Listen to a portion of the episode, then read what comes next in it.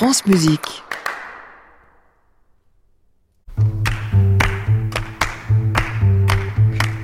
Bonjour Christian. Bonjour Clément, vous me connaissez bien bah, Un peu depuis quelques années maintenant. Euh, alors euh, la violoniste du jour, c'est Julia Fischer dont vous nous parlez ce matin. Oui, parce qu'elle est à Paris la semaine prochaine et il ne faut jamais manquer une occasion d'entendre Julia Fischer. C'est une des plus grandes violonistes. Elle joue deux soirs de suite au Théâtre des Champs-Élysées, le 8 et le 9, mercredi et jeudi, deux des plus grands concertos du répertoire, le Brahms et le Tchaïkovski. Mais si je vous en parle, c'est pas seulement pour annoncer sa venue, parce que je suppose que les concerts sont, sinon complets, du moins pas loin de l'être.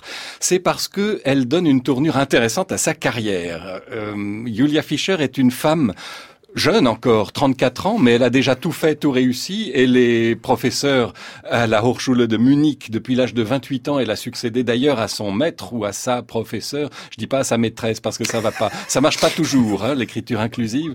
Euh, Anna Shumashenko. Et euh, c'est donc une artiste épanouie, indépendante et qui n'a pas envie qu'on lui dise ce qu'elle doit faire. Si bien qu'elle a considéré qu'elle n'avait pas besoin d'agent. De fait, un agent est là pour vous trouver des concerts. Elle, elle en a trop. Elle refuse tout le temps euh, de, de, jouer. On la voudrait partout. Donc un secrétariat lui suffit et elle ne veut plus de maison de disques parce qu'elle n'a pas envie qu'on lui dise ce qu'elle doit enregistrer, quand, à quel délai, avec une communication qui ne lui conviendra pas. C'est pas quelqu'un, par exemple, qui aime faire des photos posées, glamour. Euh, elle dit toujours, moi j'ai envie qu'on m'écoute parce que je joue bien du violon et pas parce que je porte une jolie robe.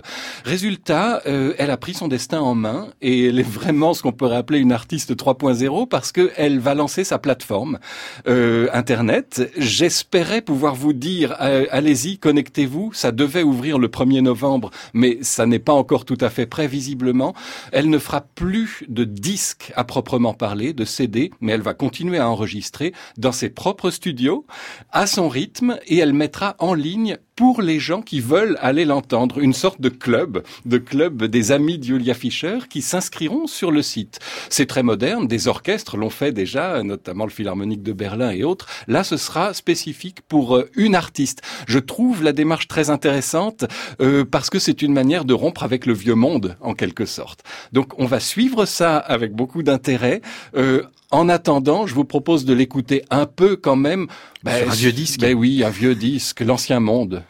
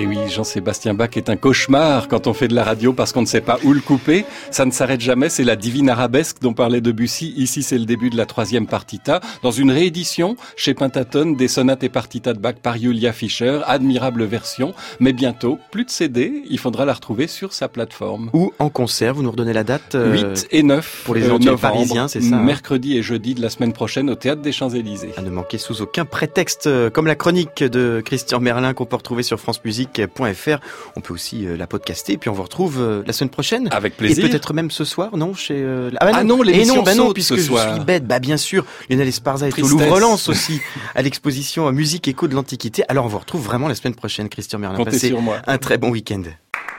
À réécouter sur francemusique.fr.